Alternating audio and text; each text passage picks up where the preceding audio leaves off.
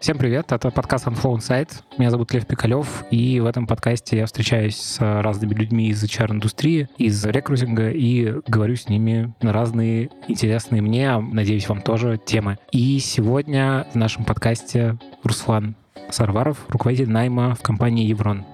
Все правильно? Все правильно. Привет. Привет, Лев. Расскажи про компанию Еврон. Я уверен, что да, про Еврон много что можно рассказать интересного. Но начнем с того, чем вообще этот бизнес занимается. Это, по сути, заказная разработка. То есть к нам приходят клиенты и российские крупные компании, и стартапы из-за рубежа. И мы для них создаем различные веб-сервисы, приложения, сложные информационные системы. То есть у нас есть экспертиза, у нас есть команда разработчиков, и мы уже для клиента представляем какое-то готовое решение. То есть mm-hmm. у нас э, есть проекты, где мы становимся командой, ну, то есть подсоединяемся команде клиента и расширяем ее. Есть проекты, где мы полностью берем в себя ну, все, то есть начиная от сбора требований, разработки backend части, frontend, сопровождения, тестирования и так далее. А дизайн вы тоже делаете? И дизайн делаем. У нас крутая студия Evron Design, которая много взяла различных премий. Ого, класс. А расскажи какой-то общий профиль, ну, там, сколько у вас людей работает, э, какие команды, как да, вообще это устроено? у нас сейчас работает около 200 человек, то есть это, в принципе, несколько стримов основных, на которых мы пишем большинство своих проектов. Первое, главное, это Ruby on Rails, то есть это тот язык, фреймворк, то есть на чем мы разрабатываем с самого старта Еврон. А это какая-то история есть у Еврона? В смысле, он до этого чем-то другим занимался? Нет, он занимался этим, просто наши соосновательные сами разработчики, то есть они ушли из найма, создали свою сначала небольшую веб-студию, нашли клиента, и затем уже постепенно этот бизнес рос, проект становился все больше, команды росли, вот, и сейчас мы доросли до таких размеров. Да, это, мне кажется, очень солидно для, ну, условно, того, что начинается с веб-студии, ну, типа, это а, очень большая ну, команда. Мы много вкладываемся в это, и мы начинали с разработки на Ruby, и мы сразу почти как начали разрабатывать на Ruby, одна из наших таких концепций — это не только зарабатывать деньги на этой технологии и на проектах, а еще обратно и вкладывать. То есть Evron — одна из тех компаний, которые ну, достаточно много делают для IT-комьюнити в плане конференции, в плане open source, в плане каких-то материалов, интервью с самими создателями языка. То есть это такой большой вклад, который помогает и начинающим разработчикам понимать, как им дальше расти через конференции, через какие-то интервью с крутыми людьми из мира разработки. Ну и в целом, ну, чтобы этот язык дальше развивался. То есть мы делаем, допустим, конференцию Ruby Russia, это самое крупное, что есть по Руби в России и в СНГ, ну, тоже больше тоже 10 лет, и на последний Рубераж было около полутора тысяч участников. Ого. То есть это очень масштабное мероприятие. А вы так с самого начала выстраиваете? Почти с самого начала, да. То есть э, у нас изначально были отдельные команды, которые целенаправленно занимались маркетингом, пиаром, а потом деврелом. То есть э, началось все с Ruby, мы обкатали, как мы это все организовываем. Сейчас у нас есть конференции и по Go, и по Python, по тем языкам, которые мы внутри тоже пишем, и по React, ну, по фронтенд, по JS. Uh-huh. И, в принципе, выступаем тоже на TeamLead Conf, на Highload. Ну, то есть у нас достаточно такая активная жизнь в плане вот участия во всех этих движухах. Круто. А, значит, 200 человек. Какие команды? Команды, ну, у нас есть направление backend разработки, то есть frontend разработки. На backend е несколько стримов от Ruby, Python, Elixir, Go. Вот. Есть у нас DevOps инженеры. То есть у нас, по сути, есть направление, и уже когда приходит новый проект, мы смотрим и на пожелания наших сотрудников, над чем бы они в дальнейшем хотели ну, в заказной разработке сменить проект, перейти куда, и на то, насколько их навыки мэчатся. То есть у нас достаточно выстроена система грейдов, есть специальное название для этих грейдов, называется это Evrone Challenge, то есть на каждом стриме есть понимание того, что должен знать человек там на middle уровень, на senior уровень, там на уровень архитектор. То есть под каждого клиента, ну, в зависимости от задачи, собирается да, просто прям да, команда, которая да, уже дальше... которая занимается только этим проектом. То есть нет такого, что разработчики работают сразу на нескольких проектах. То есть мы собрали команду, и в рамках там года, полутора вот идет работа над одним продуктом. Круто. А как организационно все устроено? Ну, какие вообще роли есть в внутри Еврон? Да, внутри Еврон. Помимо, ну, вот есть mm-hmm. условно стримы разработческие, наверное, есть какие-то аккаунты, есть... Да, э... есть те, кто находит новых клиентов. То есть у нас, ну, изначально Еврон это remote first компания, она была такой всегда. Пандемия это, по сути, у нас есть такая даже шутка, что мы там 6 лет, получается, готовились к пандемии, потому что изначально мы знали, как нанимать удаленно, как процессы выстраивать. Ну, для нас это было не сюрпризом, да. да. Ничего не произошло для нас глобально. И кроме у нас, конечно, вот удаленки есть офисы, их несколько, есть два еще за рубежом, это Сан-Франциско и Берлин. И там в том числе наши sales-менеджеры находят какие-то новые иностранные проекты. А, то есть вы как международная компания? Да, сути. у нас есть иностранный проект в том числе. А в России, то есть сколько вообще у вас офисов? Ну, у нас э, два, Москва, Воронеж в России, то есть и за рубежом два представительства. Угу. И там тоже есть ну, люди, которые э, оттуда а, работают? Или... Там люди, которые работают в Еврон, но это скорее вот как раз те, кто занимается привлечением клиентов. Есть sales-менеджеры, После того, как мы собрали команду, есть те люди, которые занимаются и сопровождением клиента, и сопровождением команд. То есть это аккаунт-менеджеры, и в том числе основная их роль, то есть э, если выделять, это еще общение с разработчиками. То есть у нас есть тет каждые три месяца с каждым разработчиком проводится встреча, где обсуждается и дается ему фидбэк, и он нам дает фидбэк, рассказывает про то, как ему в команде работается. Это Чем... софтовый фидбэк, то есть это да, не это про софтовый фидбэк, если нужен технический, для этого нужна система челленджей, то есть он записывается и проходит общение с техлидами и получает технический фидбэк, если mm-hmm. хочет технического. Это скорее софтовый и скорее про то, чем мы можем помочь вырасти внутри Еврон, то есть, допустим, это Go-разработчик, разработчик, который хочет писать на Rust. Вот. Мы можем ему это предложить. Это язык Rust. Это отдельный язык. Отдельный язык, не надстройка, да. Не, не надстройка, и мы можем предложить э, писать на Rust. У нас есть open source проекты, которые мы на этом языке пишем. Ну, не, не компании это могут предложить. Или, например, он хочет э, понять, как ему вырасти по зарплате. То есть э, его менеджер консультирует, рассказывает про систему грейдов, про пересмотры, про индексации и так далее. И, в принципе, роль аккаунта — это сделать так, чтобы человеку было комфортно работать. То есть, если он захочет сменить проект, то ротация есть, он может перейти в рамках Еврон на другую команду, в другой проект, сменить ну, доменную область. Допустим, кому-то интересно работать с проектом, связанным с образованием. То есть у нас такие тоже есть. И ну, он может перейти, то есть это не проблема. А, ну, можешь какие-нибудь, может быть, выборочно рассказать, какие проекты вы делали, ага. чтобы слушателям было понятнее? Выборочно. Ну, допустим, мы делали приложение для клиента из США, которое помогала астматикам следить своим состоянием. То есть она присылала пуши, когда им нужно принимать таблетки, лекарства, собирала какую-то информацию о их общем состоянии, ну и выводила в какой-то интерфейс в их приложение. То есть mm-hmm. они могли дополнительно еще найти себе доктора в ближайших там поликлиниках, ну то есть это еще агрегатор. Вот. Был проект э, с KFC, то есть для них мы разрабатывали CRM-систему для заказов. По сути, отвечали за ядро, которое как раз обрабатывает и принимает заказы из ресторанов KFC по всей России. Я могу представить, не знаю, почему KFC к вам приходит делать, ну, потому что у них главная их там экспертиза как будто бы не совсем в IT. Но я так понимаю, что к вам приходят и ну, компании да, продуктовые, и, которые... И продуктовые. Почему они приходят продуктовые? Ну, то есть... Э, Потому что у нас есть экспертиза, которой нет у других компаний, в том числе в разработке на Ruby, например, или на Python. То есть это те языки, на которых мы пишем очень давно. У нас собралась команда опытных синьор-разработчиков, архитекторов, которые именно обладают уникальной экспертизой, поэтому приходят именно к нам. А, ну то есть как бы для них э, это сильно дороже внутри выращивать таких людей, ну или там нанимать а, этих синьоров? Я думаю, думаю, что здесь вопрос больше в том, что их очень мало, и mm-hmm. как бы в Евро как раз эта экспертиза собрана. Блин, кстати, это прикольно с точки зрения удержания просто этих ребят. Вы настолько разнообразнее можете предложить задачи и, ну, как бы почувствовать да, себя частью да. сообщества, что это просто, ну, беспроигрышный Да, да, это вариант. нам помогает очень сильно, потому что, ну, мы действительно, когда я как э, руководитель найма в Еврон, я и сам тоже провожу собеседование, допустим, по тем же Руби-разработчикам, и когда я рассказываю про все вот это, я понимаю, что, в принципе, Еврон дает, и сам в это верю, самое главное, дает не просто работу. Он дает и как раз участие вот во всей этой комьюнити. То есть ты хочешь писать статьи, как-то прокачивать этот свой скилл, мы тебе поможем. У нас есть отдельная редакция, отдельные медиа, блоги там на VC, на, ну, на Хабре может скоро запуститься. Кстати, VC у нас в том году был на первом месте блог среди всех компаний,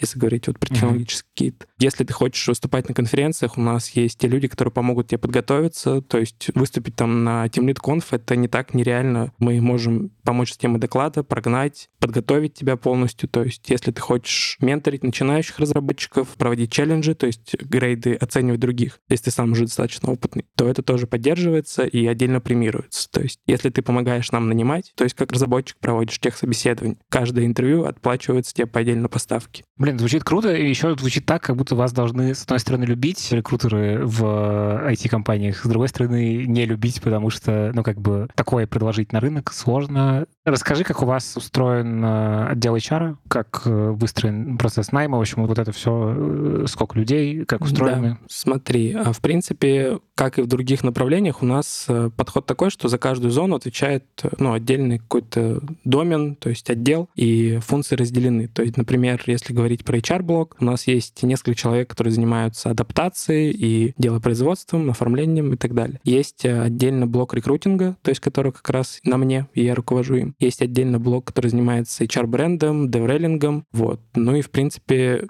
я считаю, что аккаунт-менеджер тоже у нас э, в принципе, занимаются какими-то HR-вещами. То есть это проведение тет важная часть. Угу. Сколько человек в команде у тебя? У меня сейчас в команде два человека. Один занимается только рекрутингом, другой занимается только сорсингом. То есть у меня идет разделение функций. Почему так? Это было сделано осознанно еще меньше где-то полугода назад, я думаю, где-то весной. Потому что нам достаточно нужны сильные специалисты, сильные разработчики и с редкой экспертизой достаточно часто. Поэтому... То есть они на рынок-то особо и не выходят, а, специалисты? Да, не выходят, поэтому это была такая инвестиция в то, чтобы работать с пассивными кандидатами, и она окупается. А рекрутер чем занимается? Ну, у нас же есть разные стримы. То есть у нас как и на направлениях в разработке есть стримы, так и в рекрутинге. То есть у нас есть те рекрутеры, которые занимаются, допустим, позициями Go-разработчиков, DevOps-инженеров, фронтендеров. Есть тот, кто берет на себя роль, ну, и найм Ruby-разработчиков, Python, там, QA и так далее. То есть у нас на каждом тоже есть своя экспертиза, и каждый в ней дальше прокачивается. Кого больше всего ищете? Я думаю, Ruby разработчиков, Go, Frontend, uh-huh. вот это, наверное, такие основные. А как быстро вообще вы растете, как много людей нанимаете? А, нанимаем достаточно много и растем. Сейчас, получается, за полтора года мы X2 уже выросли. X2 относительно... Относительно ну, 19 года, конца и сейчас. А, то есть вы, получается, в конце 19 года были в районе там 100 да. человек? Ого. А темпы снижаются или, ну, примерно так же? Темпы растут, но это такая командная работа, и рекрутинг много вкладывается, и наши другие команды, ну, которые продажи, занимаются... Видимо, а, это же от этого все Ну, целом много проектов приходит, да. А свои проекты вы тоже делаете? У нас есть свой внутренний продукт, это для наших HR-процессов называется карьера. То есть это, по сути, панель mm-hmm. для всех сотрудников, где они могут, допустим, подать как раз на всякие наши вот эти компенсации, премии, записаться там на какие-то менторские встречи, узнать, какие будут конференции скоро в Еврон, подать заявки там на отпуск, на больничный, ну То есть и такой так далее. расширенный интернет получается? Да, да. Круто. А вы давно его делаете? Уже несколько лет. Класс. А почему вы решили в это вложиться? Ну, это нам помогает, чтобы не было никакого бардака в процессах на удаленке. То есть, в принципе, нас уже немало, и нужно понимать, кто на каком проекте сейчас работает, кто когда освобождается. Мы можем понимать э, и прикидывать нагрузку на людей, ну, то есть, и плюс э, согласование каких моментов в плане там отпусков больничных, премий, то есть все в одном интерфейсе, все это хранится там. Давай про наем поговорим. Как у вас выстроен вообще этот процесс? Какие этапы? В общем, вот всю расскажи про воронку вашу. У нас этапов, в принципе, на всех позициях их три. То есть это HR-собеседование, техническое интервью и офер. То есть оферу выделяется отдельный этап. Это этап, который тоже на рекрутере, потому что мало просто сделать офер, нужно и поговорить с кандидатом, узнать, какой у него сейчас статус, возможно, сделать контр-офер, возможно, понять вообще, прощупать, насколько то, что мы ему сделали, интересно. Сейчас такое время, что нельзя просто бросить кандидата с отправленным письмом, что вот тебе предложение. То есть я считаю, что сейчас из всех трех этапов этап офер — это почти самый главный в плане вот переговоров, обсуждений. Расскажи про каждый этап. Да, каждый этап. HR-собеседование, а, в принципе... И давай даже до. До этапа. Да. О, там воронка еще больше. То давай. есть, в принципе, чтобы человек попал на HR-собеседование, у нас в HandFlow много этапов выстроено до. То есть есть этапы, когда человек попадает на воронку. То есть это тот момент, когда мы нашли его резюме, мы добавили его и решили, например, связаться. Какие каналы преимущественно? Преимущественно, ну, по разным позициям они разные, то есть не могу сказать, что там, не знаю, где-то лучше LinkedIn или где-то лучше Хабар, вот прям совокупно по всем нужно смотреть. Но это сорсинг преимущественно. Это сорсинг, да, это сорсинг, то есть если смотреть совокупно, есть какие-то, наверное, четыре блока, которые нам позволяют ну, больше всего нанимать. Это сорсинг, то есть это работа с пассивными кандидатами, и это работа в долгую. То есть когда я у себя в Еврон внедрял эту функцию сорсинга, я понимал, что результатов стоит ждать через 3-6 месяцев, не раньше. Потому а что... Извини, инструменты mm-hmm. здесь вы Amazing Hiring или что-то а, еще? Внутренняя база HandFlow — это первое. То есть это основное, что нам дает больше всего конверсии, потому что как раз у нас кандидат не улетает в отказ. Нет такого этапа. Ну, то есть он есть, но это должны быть какие-то причины, когда человек, мы понимаем, что вообще к нам никогда не попадет. А, ну, то есть это в любом случае работа с собственной базой? Да, ваша? это работа с внутренней угу. базой, да. То есть это проработка ее, и когда кандидату мы, допустим, добавили его, нашли его резюме на HeadHunter, на LinkedIn, на там Хабре, кто-то дал внешнюю рекомендацию, ну, то есть разные бывают источники. Мы после того, как познакомились, сделали какой-то прескрининг резюме, то есть посмотрели его места работы, посмотрели стек, посмотрели опыт и понимаем, что стоит ему написать. Мы пишем. То есть это следующий этап. Это тоже важный этап. И, в принципе, ну, сейчас любой этап в рекрутинге важен. Нельзя просто что-то шаблонно делать, нужно это искать всегда свой индивидуальная какая-то история. Всегда. Да, это индивидуальная история, плюс в чем, наверное, большая сила Еврон, в том, что очень много контента, то есть не просто мы предлагаем там вакансию какую-то, мы можем предложить человеку что-то еще, то есть мы можем ему предложить посмотреть какие-то наши доклады, посмотреть на лида, который будет у него в направлении работать, пощупать наши open source проекты, которые на GitHub. То есть, когда мы пишем письма, у нас есть много материала, чем можно заинтересовать разработчика. То есть это такой важный этап, и ему уделяется много времени. То есть мы смотрим, в каких компаниях работал человек, что ему лучше предложить, что ему важно, то есть обращаем внимание на то, что он пишет обо мне, то есть там тоже очень много интересного бывает. Угу. То есть вы каждый раз такое адресное уже... Да. А пишет рекрутер или пишет, ну, условно, нанимающий менеджер или какой-нибудь тимлит? Пишет рекрутер, и по некоторым позициям у нас как бы полный цикл рекрутер пишет и сам собеседует, сам выводит на офер. По некоторым позициям это делает сорсер. То есть до этапа, как человек согласился пообщаться, его ведет сорсер. Угу. А в чем разделение? Ну, типа, почему какие-то? А, почему так? Потому что я считаю, что если разделить эти две функции, то можно каждый уделить достаточное время, обработать большее количество людей, даже не с точки зрения обработать больше. То есть можно пообщаться с 50 кандидатами, но от этого не будет никакого пользы. Но если ты понимаешь, что тебе нужно еще качественно это сделать, ну, что значит качественно? Например, ты, если даже человек не подошел, ты ему напишешь фидбэк. То есть это обязательное правило, вообще уже много лет обсуждается, но пока нигде 100% не внедрено. У нас, я думаю, мы можем сказать смело, что мы всем даем фидбэк, и даже там отказ через HeadHunters или там через карьерный сайт к нам человек откликнулся. То есть это такой детальный, проработанный Ему фидбэк. приходит фидбэк в зависимости от настолько детальный, насколько мы с человеком познакомились. Если это фидбэк по резюме, ну, скорее там будет одно-два предложения, почему он не подходит. У него, uh-huh. допустим, мало нам релевантного опыта, и он поймет, почему. Если это после HR-собеседования, соответственно, там побольше будет фидбэк уже, да. побольше. Технически это вообще целый разворот, потому что на этапе технического интервью у нас в карьеру еще встроен модуль,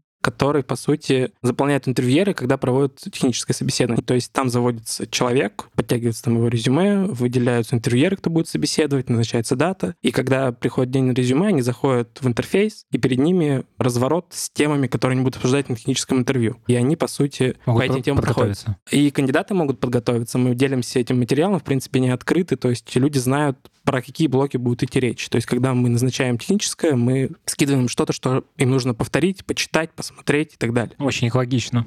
Ну, да. И плюс, когда мы уже проводим техническое, то есть интервьюеры идут по этим блокам, там есть разные блоки, есть там и про общую теорию, есть немного практики, есть там про какие-то архитектурные вещи, про DevOps, ну, то есть про все, что касается разработки. И по итогу по каждому блоку ставится оценка двумя интервьюерами, то есть есть на каждом собеседовании два интервьюера. Это основной и второй. Зачем так нужно? Чтобы, если будет спорный кандидат, то можно было принять какое-то решение, то есть mm-hmm. они каждый выставляет оценку, и система показывает, если оба выставили один грейд, то все хорошо, там result success, мы там дальше человека процессим. Если нет, то он выдает результат, что мнения разнятся, значит, нужно сходить, узнать, мы этой информацией можем поделиться. То есть мы можем сказать, что, например, у тебя хромает вот это, у тебя тут оценка такая-то, вот комментарий от нашего эксперта, что тебе нужно узнать. А я правильно понимаю, что это как бы все в итоге сохраняется в вашей базе, и вы такое очень детальное досье дальше имеете, если человек не подошел, что у него было там два года назад, и как сейчас, что изменилось? Это помогает нам прорабатывать темы, которые нужно человеку потянуть, чтобы на грейд угу. следующий перейти. То есть это инструмент роста внутри, и это хранится, да, и это помогает как раз э, не просто как бы всем забрасывать, вот это все повторите, это изучить и так далее. А каждому индивидуальный подход, то есть тебе нужно знать вот это, вот у нас есть менторы, у нас они есть по разным направлениям. Можешь прийти, записаться через там онлайн тоже календарь и типа пообщаться, подтянуть свои знания.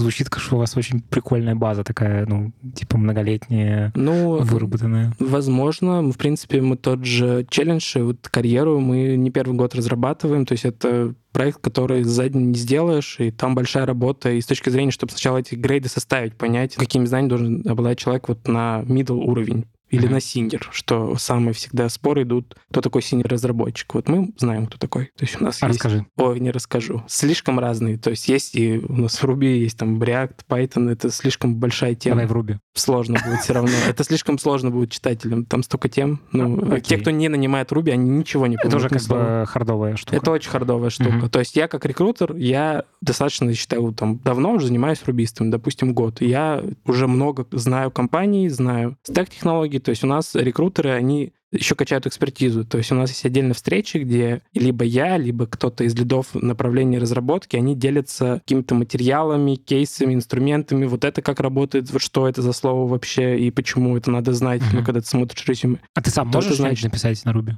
На Руби нет. А нет. на чем можешь? Ни на чем не могу. Не а, качал ну, есть, себе. Типа... Ну, а я, когда, допустим, у меня есть такое мнение, когда я, допустим, смотрю курсы по рекрутингу, а их сейчас очень много, потому что рекрутеров просто катастрофически не хватает, именно опытных, ну, квалифицированных, неопытных, квалифицированных. Mm-hmm. Раньше были отдельные блоки, например, там, погрузись под профессию IT-рекрутера, изучи Python, или там SQL, или еще что-то, любое слово можно вставить. Я немножко настороженно к этому относился, потому что есть, конечно, у всех рекрутеров голубая мечта говорить с разработчиком на одном языке, то есть знать все, что касается теории, уметь писать код, понимать там, как эти запросы работают и так далее. Я думаю, что да, нужно знать, но не на таком уровне, что ты сам как джуниор становишься Python-разработчик. Если ты знаешь хорошо теорию, ты пишешь на Python, почему вопрос, ты не Python почему ты не Python-разработчик? Ну да. И Плюс к этому рекрутер, он ведет много позиций разных. То есть он тогда должен быть хорошим, знать и теорию, и практику Python-разработчиком, DevOps-инженером, тестировщиком, проектом, дизайнером, аналитиком, на гошником. на всем игрец. На всем игрец, да. да. И я думаю, что это немного не то, в чем рекрутер должен прокачивать свою экспертизу. Окей, а тогда в чем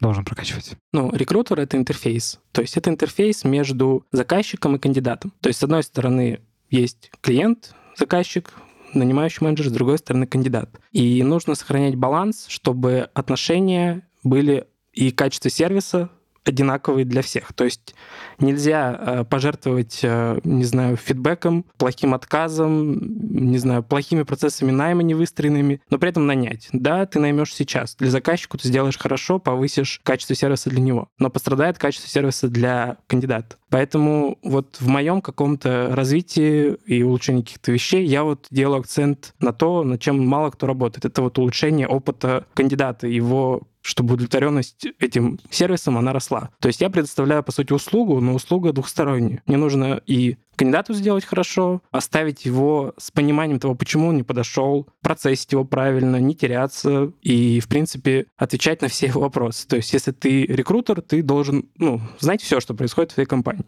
Ты не можешь ответить «не знаю». Ты идешь к менеджеру в этот же день, спрашиваешь, а что тут, как, расскажи. Допустим, почему, ну вот есть кадровое агентство, да, почему их э, услуги, они так востребованы по-прежнему, хотя, по сути, рекрутеров очень много, потому что, ну, они предоставляют тебе высокое качество сервиса, то есть они говорят, что я закрою тебе кандидатов, прогнозируемый срок, за понятные деньги, понятного уровня, и при этом все будут довольны. И я хочу, чтобы в Нехаусе был такой же подход. И я поэтому выстраиваю отношения с кандидатом и прогнозирую сроки, и определяю какие-то стоимости найма, чтобы uh-huh. бизнес знал, за что он платит, когда человек будет, и при этом и кандидат остался доволен. Если даже мы сейчас с ним не смечились, не подошли, то, например, когда я пишу отказ на отклик или отказ после HR-собеседования, отказ после технического интервью, я говорю, что в Еврон есть разработчики, которые проходили собеседование не единожды. Поэтому откликайтесь на наш карьерный сайт, добавляйте меня в LinkedIn, пишите мне в Telegram, любые вопросы, я помогу. Я готов к диалогу. То есть для меня кандидат не исчезает, если он попал в отказ. Он в моем поле остается.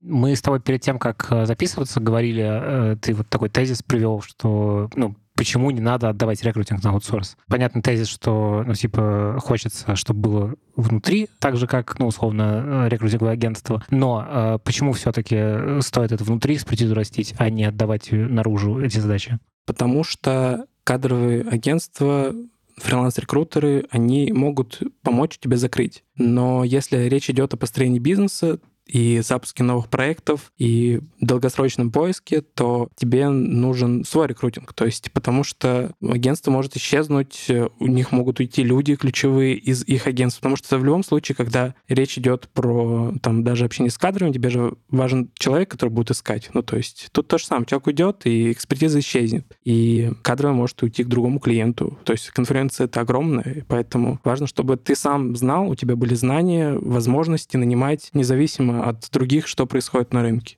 Угу. Ну, и я так понимаю, в вашем случае это история про то, что нельзя просто так отделить, типа, рекрутинг от всей остальной вашей деятельности, которая направлена на развитие рынка, отделить это друг от друга, и, ну, как будто бы это, ну, очень ключевая какая-то ценность вашей компании именно. Да, да. Ну, потому что, в принципе, ключевая ценность Еврон — это люди, потому что без людей мы не сможем помогать клиентам запускать новые проекты, но при этом мы даже когда собеседуем человека, допустим, нам нужно срочно 10 Ruby-разработчиков. Если нам и мне, интерьерам, кажется, что человек не подходит по нашей внутренней культуре, а она у нас есть, у нас есть целых два фильма про нашу корпоративную культуру. Прям фильма? Прям фильмы, да. Ну, на 10, один, и другой на 20 минут. Угу. И когда даже, допустим, я приглашаю кандидата на интервью, это первое, что я ему отправляю, и говорю, познакомься с нашими ценностями, может тебе что-то близко, а может и нет. Вот. И, в принципе, 85% кандидатов говорят, ну, либо они посмотрели весь фильм, либо половину, и это действительно погружает их в то, как вообще процессы построены, кто руководители, как бизнес выглядит. И если человек не сходится с нашими ценностями, то ну, мы скорее откажем.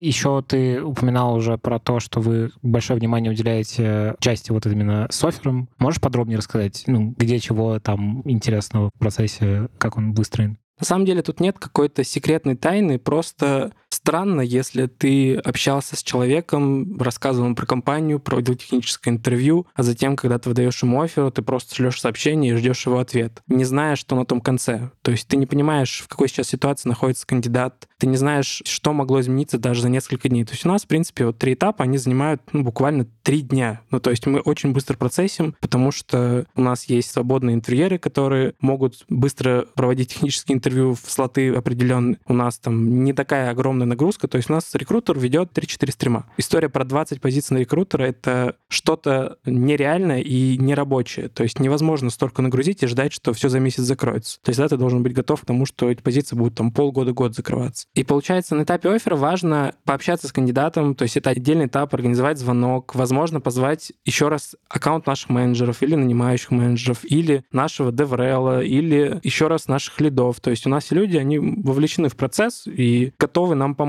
То есть это, по сути, про то, чтобы превратить обычный офер в переговоры условные, где вы встречаетесь две стороны и уже предметно договариваетесь о том, как вы будете взаимодействовать дальше. Ну, конечно, да. Ну, то есть э, этап оффера — это, конечно, переговоры, потому что у человека могло что-то измениться, могли изменить зарплатные ожидания, пожелания, сроки выхода, пожелания там к проектам, команде. И нужно еще раз все это проговорить. Важно постоянно ставить себя на место кандидата. Ну да, потому что получается, если ты просто присылаешь письмо с оффером, это звучит как ну, ну позиция с табуретки. Конечно. Что такое, типа там, вот мы тебе, дорогой друг, позволяем в нашей компании поработать. А это да. ну, на рынке разработки это сейчас вообще ну, конечно, как будто бы на история. огромной конкуренции это, да. это, конечно, не работает. И так со всеми письмами, со всеми коммуникациями. В принципе, ну, рекрутеры большая часть времени это коммуникация, выражение своих мыслей письменно, голосом и там какими-то другими способами. И коммуникации, ну, вот, понятны и важны. То есть и я за то, чтобы еще их очень ускорять и упрощать для кандидата. То есть то же самое, например, интерфейс. То есть я, как рекрутер, мне нужно нанять, и мне нужно человеку там в первых же письмах показать, как выглядит процесс найма он не обладает такими же знаниями, как я. Он не знает, что у нас хорошие интервьюеры, что у нас есть темы, что интервью занимает столько-то времени, что он может подготовиться, что это не стресс-интервью. Он не знает, что такое чар-собеседование. То есть, например, ну, если вот просто обычно рассуждать, он не понимает, будут ли там его спрашивать какие-то вопросы странные или ну, будут рассказывать да, про компанию. Многие что разработчики считают, что это вообще какая-то блажь, ну, типа HR-собеседование, ну, что, типа, да, что вы возможно. Вот. И нужно как раз э, в первых же письмах, в коммуникации показать ему подготовить, чтобы человеку было комфортно. Он знал, на что он идет, что он получит. И вот как раз в первых письмах мы обозначаем, что вот так проходит HR-интервью. Смотри, оно займет у тебя полчаса времени, я расскажу про нас, отвечу на твои вопросы, задам пару твоих. И это не будут вопросы из серии «Расскажи про весь свой опыт за 10 угу. лет». То есть я начинаю встречу HR-собеседование часто с фразы, что спасибо за резюме подробное, потому что люди научились писать резюме. Сейчас понятно, кто... То есть теперь главное научиться читать резюме. Осталось научиться, да. да. То есть э, у меня до HR-собеседования, я, ну и моя команда выделяет какое-то время, чтобы подготовиться и посмотреть, что человек написал. Возможно, там встретиться знакомой компании, и мы сможем узнать какие-то рекомендации внутри. Возможно, мы общались с кандидатами из этих компаний, мы уже знаем, что там, как выстроено, и у нас будет меньше вопросов. То есть обязательно нужно посмотреть подготовиться ко встрече. Блин, вроде такие логичные вещи говоришь, но мне кажется, что это какой-то космос. Это сложно. Это сложно в том плане, что этому сейчас нужно уделять время. Если ты не будешь э, делать вот так процесс, чтобы всем было сторонам комфортно, а не только, чтобы быстрее нанять, ты потеряешь огромный пласт кандидатов, потому что теплых кандидатов, активных кандидатов, ищущих работу, их, ну, единицы. Единицы. Угу. Это просто, ну, с откликов кого-то закрыть, но это история уже давно не там последних двух лет. Я вот часто рассказываю это на всяких э, встречах, там, консультациях. Я прорабатывал в голове схему. Я кандидат, ищу работу, например. Мне пишут рекрутер. Сразу человек 10. Ну, это частенько так бывает. Тест разработчика, а может быть и 50. И их много писем, они приходят мне на почту, и у всех один вопрос. Скажите, когда вам удобно было бы созвониться? Смотри, мы теряем целый день только на этом, потому что я тебе написал, ты мне говоришь, я могу завтра в 4, я открываю письмо через 2 часа, да, да, это, смотрю, вообще... что мне mm-hmm. нужно, оказывается, завтра я могу в 5, я пишу тебе, ты не можешь, и теряется просто... Типа звоним сейчас или что? А, как это работает по-другому? Да. Онлайн-календарь.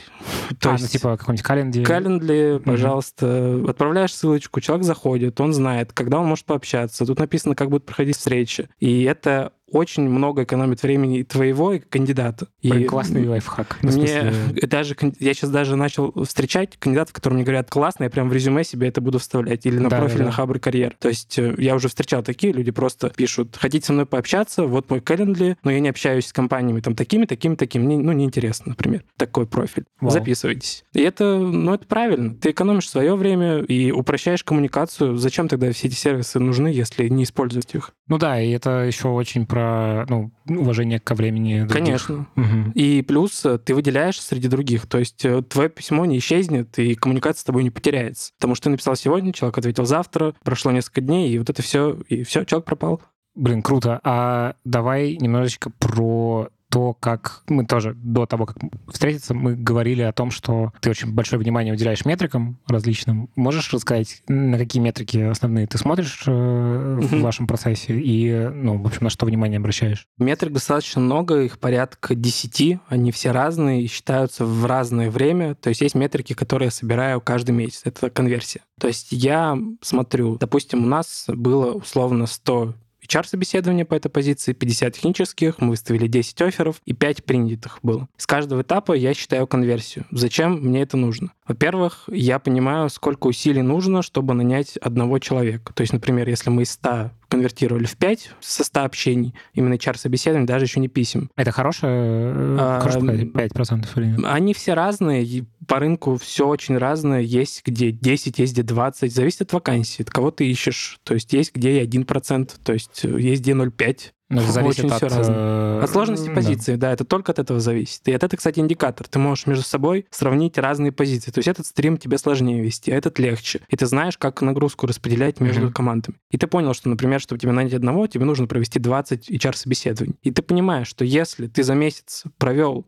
20 час собеседований, но у тебя человек не нанялся, то что-то где-то пошло не так. Или, например, у тебя почему-то э, в этом месяце было меньше офферов или меньше прошло людей с HR на техническое. Ты можешь понимать какое-то ну, изменение, динамику. Бывает такое, что, например, вроде как бы стало больше HR-собеседований, технически их не стало больше. Ну, то есть просто собеседование ради собеседования ничего не провели. Это индикатор рынка или... Это индикатор твоих процессов, скорее работы mm-hmm. рекрутеров в том числе, ну, то есть понимание того, и, и, и можно какие-то прогнозы строить. То есть ты можешь сказать, что ты посмотрел на свою воронку, понял, что ты прособеседовал уже там 10 технических ребят, и что-то оффера нет, или вот еще будет сколько-то собесов, и ты говоришь сам себе, я знаю, что у меня ну, по статистике, вот сейчас кто-то выйдет на офер. И так всегда бывает. То есть mm. все можно предсказать. Типа ты точно знаешь, что каждый там десятый, например, получит офер и примет еще его. И ты можешь примерно понимать, общаться ну, с бизнесом, как сроки прогнозировать. То есть есть метрики по конверсии, есть метрики по срокам. То есть есть сроки, когда человек нанят, то есть когда он принял офер, и когда он вышел на работу. Но это разные сроки, то есть это может быть там и 40 дней с момента старта поиска до выхода, и 50, и 60. То есть все тоже зависит от позиции. Но ты, если ты считаешь ну, их своей компании, ты можешь, опять же, с бизнесом общаться более прогнозируемо. То есть не будет истории, что к тебе пришел заказчик и говорит, ну, они, конечно, будут, но ты сможешь оперировать чем-то, а не просто тем, что мы ищем, мы работаем и так далее. Ну, ты сможешь сказать, будет через 40 дней, вот. Угу. Вот такие статистические Вот данные. такие, да. Угу. Есть метрики, связанные с процентом принятия оффера, и что это за метрика? Ты знаешь исторически, что у тебя там процент принятия оффера был 90, там 5 лет подряд, например. То есть ты выставил 10 офферов, 9 из них по этой позиции. То есть когда мы считаем эти метрики, нужно считать по каждому отдельному стриму или позиции. Нельзя все в одну кучу засунуть, это слишком разные истории. Вот, а в этом году, например, это стало 60, или наоборот стало 100. Что-то стало лучше в твоей а компании. если что-то стало хуже, ну, как ты вот это распутываешь, где ты понимаешь? Смотришь причины отказов, разбираешь э, кандидатов, кто у тебя отказался, по каким причинам, собираешь их отдельно, смотришь, какие там были причины самые популярные, и на основе этого делаешь выводы, что нужно менять в условиях, в предложении, в подходе, ну, Ну, то в есть это компании работа в над ошибками, да, Да. да, да. Блин, кстати, прикольный индикатор, который помогает компанию развивать в том числе, ну, в смысле, ну, да, более да, конкурентной делать. да. И еще ты говорил про стоимость найма, что вы считаете как-то... Да. Во-первых, интересно, насколько это как бы точная метрика, точная или О, условная. Ну, тут просто как будто бы очень много есть параметров, которые такие приблизительные, кажется. Но как у вас это выстроено? У нас, я могу сказать, что это считается достаточно точно. Считается это, в принципе, как во всех учебниках написано. Ты берешь затраты на найм, делишь на количество людей нанятых, за этот промежуток получаешь стоимость найма. Ну, то есть мы можем посмотреть, что мы в этом месяце наняли столько-то, нам столько-то затраты были на рекрутеров, на инструменты, на оплату нашим техэкспертам, на рекомендательную систему, если она была. Ну, то есть... Если кто- Рекомендательное, в смысле, что вы э, бонусы даете тем, кто да, у привлек? нас есть система бонусов, и она достаточно хорошо работает. Это один из четырех таких источников, которые помогают закрывать. И все это учитывается, и мы можем понять. Мы можем каждого кандидата просчитать, если нам очень надо. Если говорить про еще какие-то инструменты Мгм. привлечения, которыми вы пользуетесь, ты говорил про email рассылки. Да, но это скорее не блоком или рассылок, это больше связано с сорсингом и работой с пассивными кандидатами. То есть у нас э, сорсер работает с внутренней базой нашей, Handflow, ну то есть тех людей, которых мы нашли, добавили, процессили, собеседовали, и мы понимаем по истории, когда мы с ним общались, и, допустим, мы в том числе понимаем, когда мы проводим HR-собеседование, у нас система меток, и мы можем поставить метку, если человек был на какой-то из наших конференций, на конкретной конференции. Он сказал, о, я вас знаю, допустим, я был там на Ruby Russia 2019. Мы ставим метку, и это показывает, насколько человек приближен к нам, на каком он кругу. То есть он ни Мгм. разу про нас не слышал, это, скорее всего, сложнее будет найм или больше будет вопросов. Ну, то есть это что-то показывает. Если он слышал, был на метапах, работали знакомые, там, не знаю, его коллеги, то, естественно, это повышает и его уровень доверия к нам, и потенциально ну, принятый офер случится. Вот это все как бы помогает нам. Что касаемо e-mail рассылок, то есть у нас, по сути, когда мы пишем письма, ну вот мы с тобой разобрали пример там с коммуникацией, то есть когда можно ускорить это в разы. То же самое, например, с э, первым письмом. То есть э, многие не пишут вилку, но это боль, которая на LinkedIn обсуждается тоже уже очень давно. Ну, тебе нужно понимать, если ты не пишешь вилку, твой процент ответов, он будет ниже. Вы всегда пишете вилку. Да, мы пишем всегда вилку. Это важно. Мы пишем стек, мы пишем вилку, мы пишем проект. Э, То есть это то, с чего нужно начинать, но не в формате портянки, что у тебя там маркировочный список, обязанности, требования. То есть это максимум два абзаца по несколько предложений, кратко суть. Дальше человек уже тебе может ответить, интересно ему это или нет. Плюс зачем в принципе, в рекрутинге, ну, мы не новая компания, которая там начала использовать какие-то инструменты из email-рассылки, потому что, э, ну, есть э, инструменты, которые помогают подробнее с этим работать. То есть понимать, во-первых, процент открытий писем, насколько людям зашел заголовок и насколько им зашло твое превью. Через что вы это делаете? Ну, есть разные сервисы. Есть Mixmax, например, есть э, другие тоже аналоги. Ну, то есть те, которые помогают посмотреть процент ответов, процент открытий, процент кликов и так далее. Выстраивать какие-то прям компании, ЦА из них выделять. Uh-huh. То есть есть там отдельные категории тех кандидатов, которые уже рассматривают все senior лид позиции. Ты не пойдешь к ним с медловым. То есть это отдельные письма, отдельная коммуникация. Есть кандидаты, которые рассматривали себя джуниорские и стажерские позиции. Это тоже отдельный пул кандидатов, с ним нужно работать по-другому. А вы джуниоров нанимаете? Мы нанимаем джуниоров, у нас э, есть возможность нанимать, и скоро еще будет большой проект связан с образованием джуниоров, который поможет нам готовить кадры для себя и дальше. И в том числе, кстати, вот по поводу конференций, метапов и да, всего вот у меня вот здесь этого. тоже вопрос, потому что это все ну, довольно дорогая история. Ну, офлайн то ладно, тут как Ну, кажется... это тоже в онлайне попробуй выстрой. Это не так просто, ну, да. как кажется. Я имею в виду, что это все-таки, как ты вначале сказал, что вы вкладываетесь в вот, вот в это развитие рынка, mm-hmm. в то, чтобы делать конференции, метапы, mm-hmm. публиковать статьи, кейсы, ну, как бы это open очень дохрена работы. Да, да. да, open source. Да. Как вы вообще принимаете решение? Потому что на коротком сроке это выглядит как, ну, как бы в целом сжигание денег, как будто бы. Понятно, что, ну,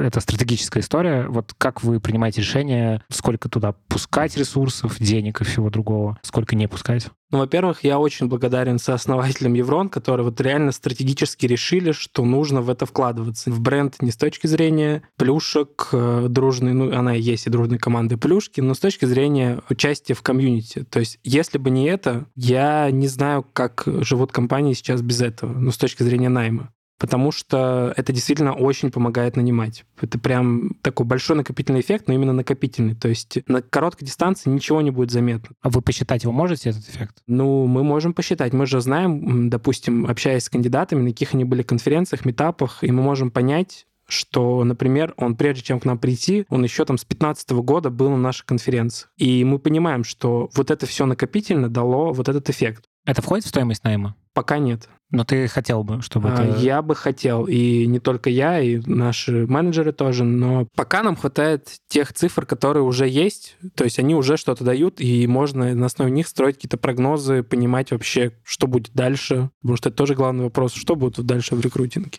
Черт В следующем году. Никто не знает. Ну, наверное, можно какие-то делать примерные прогнозы. Ну, кажется, что удаленка уже некоторый стандарт. Да, но еще больше удаленка, она же привносит плюсы и минусы. Ну да, конечно. Плюсы ты расширяешь географию, минусы не только ты это делаешь. То есть ты борешься со всеми, и это действительно с точки зрения работы рекрутером, это и конкуренция с зарубежными компаниями, которые ну, вот массово теперь нанимают в огромных количествах разработчиков. То есть не только российские компании интересуются российскими разработчиками. Вы эффекты заметили уже? Ну, мы заметили очень давно и почувствовали еще, я думаю, весной 2021 и приняли меры. То есть у нас были разные подходы, которые мы протестировали, в том числе это внедрение сорсинга, пересмотр каких-то условий, добавление отдельно кафетерия льгот, ну, то есть пересмотрели какие-то условия, связанные там с офферами. И вот сейчас хочется понять, что будет в следующем году. Какие, Разные какие прогнозы? прогнозы? Есть несколько. Есть негативные прогнозы, есть позитивные. Поделишься? Есть... Ну, я думаю так, что для тех, кто работает в HR, не секрет, что рекрутинг — это одна из тех сфер, в которой компания готова вкладывать много денег, очень много.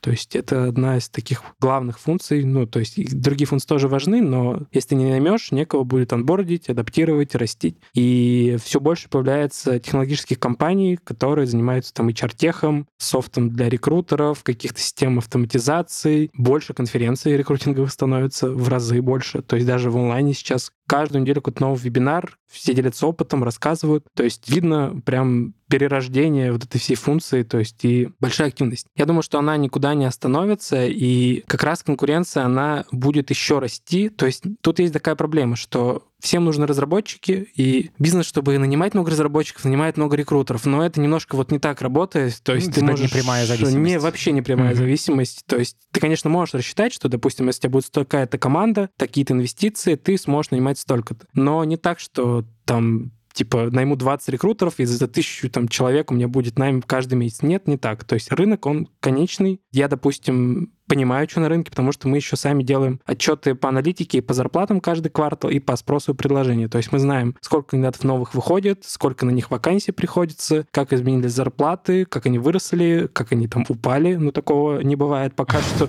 Вот. И это нам тоже помогает. Ну, то есть... Тем более, если это в рублях зарплаты, то как будто Ну, да как будто бы, да, сейчас все, конечно, выросло, но да, то есть и э, я думаю, что, ну, как раз это вот то, про что мы говорили до этого, что, ну, выиграют те, ну, именно в конкуренции, кто будет вкладываться в рекрутинг как сервис. То есть угу. нужно не просто спамеры и не те люди, которые передают кандидата, типа, Воронки типа, пообщайся. Вот. Угу.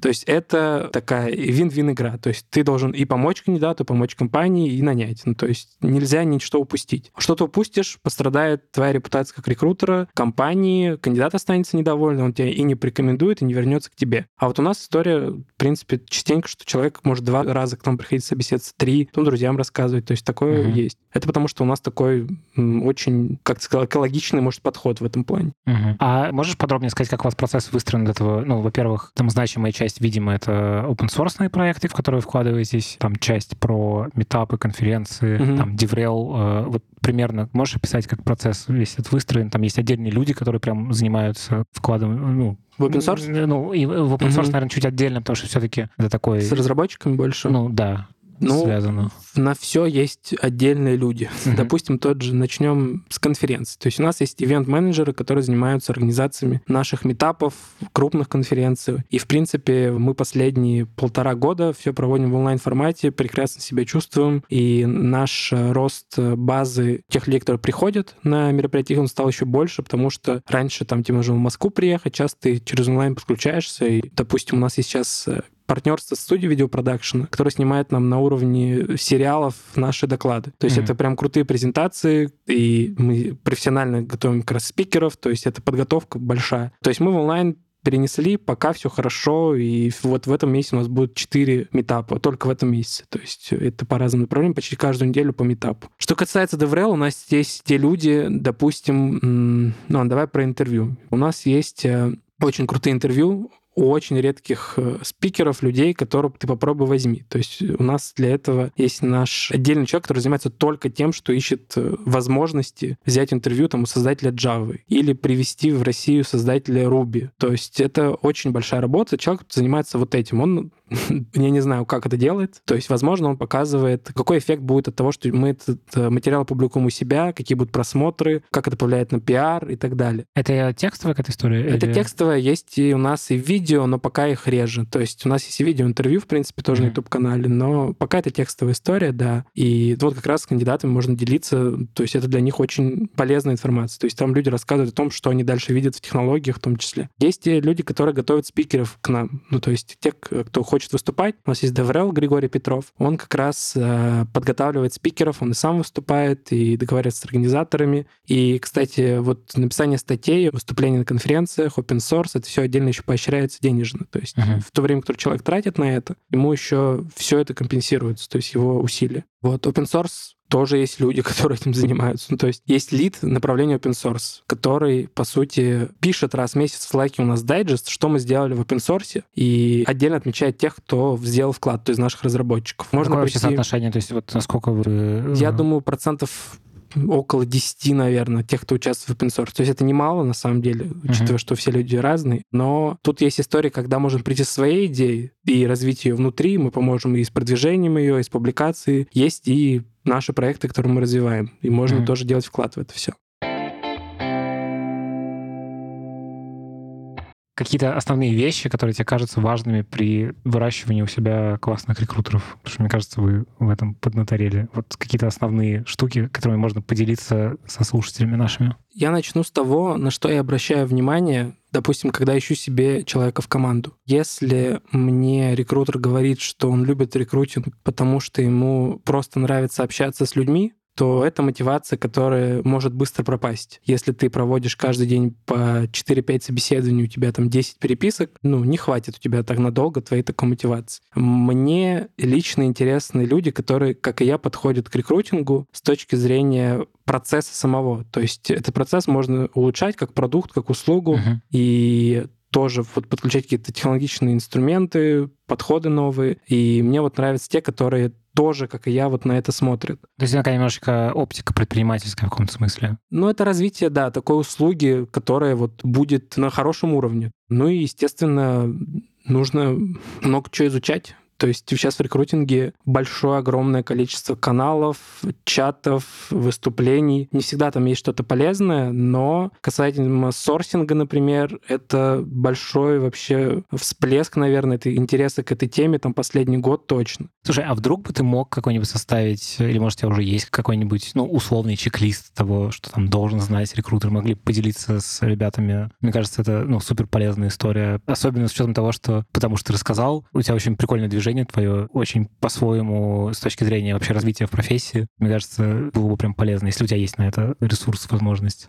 Я сам лично, когда около там двух лет назад в IT-рекрутинг входил, у меня была такая проблема, что я читал все, я читал Хабар, я читал VC, угу. я смотрел кучу интервью на Ютубе, и там телеграм-каналы был подписан. И что я для себя понял? Что можно читать сколько угодно. То есть, если ты хочешь это запомнить, можно, в принципе, нагуглить огромный список книг, огромный список ссылок того, что можно учить по IT-рекрутингу. Материала сейчас ну, действительно очень много, очень. Но если ты это через себя не пропустишь, то есть у меня был такой вот э, подход. Я завел канал для себя, телеграм-канал. Сначала я думал, я столько всего узнаю, буду рассказывать своим друзьям, как находить работу. И у него было там название типа Job for Friends было там типа пару подписчиков, я что-то пописал, порассказывал, потом понял, не, ну нет, что-то моим друзьям, наверное, это один раз в жизни пригодится, подумал, перепрофилируюсь, буду для IT-рекрутеров писать, раз я столько сейчас смотрю, читаю, изучаю, я все это в себя впитаю, какое-то мнение составлю и напишу. И вот так мой телеграм-канал появился, немножко растет. У него название SR4HR «Ищи, нанимай». Сложное название, но, в принципе, ссылочка коротенькая. Мы добавим в описании. Спасибо. Почему я этим всем еще начал заниматься? Ну, как раз вот про то, что много можно контента потреблять, но когда ты все это сам через себя пропускаешь, пытаешься осознать, у тебя больше в голове остается. Ну, аналогия ближайшая там с дипломом. Ты когда учишься в университете, ты учишься 4 года, но, как правило, там за подготовку диплома ты действительно понимаешь, чего ты вообще что делал. Ты делал да. Да. Тут то же самое. То есть я, у меня такой подход к получению знаний. Если я хочу получить какие-то новые знания, это должен быть как твой проект. Uh-huh. Ты должен что-то сделать. Ну, в конечном итоге это должно быть, не знаю, высказать высказанное мнение, ты рассказал другому человеку, ты действительно это сделал руками, посмотрел, как это работает. Ты ну, сразу внедряй, uh-huh. не откладывай. Тогда останется. Последний вопрос к тебе. Почему Handflow? Как так вышло? Почему Handflow? Хорошая система. ну, смотри, если кратко, функционал именно с точки зрения UX и понимания того, как, что, куда нажимать. Если говорить развернуто, ну, не первый год я пользуюсь, и в прошлой компании у меня опыт с ней был. Нравится, что появляются какие-то новые интеграции, вот, ну, или какие-то новые функции. Например, последний, там, центр аналитики, например. Это очень отличная функция. Или сейчас там настраиваемые поля. Вот у вас uh-huh. появилась статейка, я сразу подал заявочку, мне уже настраивают. Ну, действительно круто, что кастомизируется, что-то меняется под запросы. Это, а это сколько уже Sunflow? Я думаю, года три уже. Ну, то есть это еще до того, как Да, это до меня уже было, mm-hmm. да. Ну, просто какие-то функции на старте не использовались. Уже потом я начал проводить так, как нужно, чтобы вся аналитика была, и использовать все возможности, там, фоллоуапы и все вот это. Класс. Слушай, я получил большое удовольствие. Крутой разговор, мне кажется, получился. У нас был в гостях Руслан Сарваров, руководитель найма в Евронь. Спасибо тебе большое, было круто. Тебе спасибо, Лев. Всем пока. Подписывайтесь, подождите, не пока. Подписывайтесь, ставьте нам оценки, пишите отзывы, делитесь подкастом в Фейсбуке, в Инстаграме, в общем, где-нибудь еще поделитесь, не знаю, в Одноклассниках поделитесь. До следующего выпуска. Всем пока.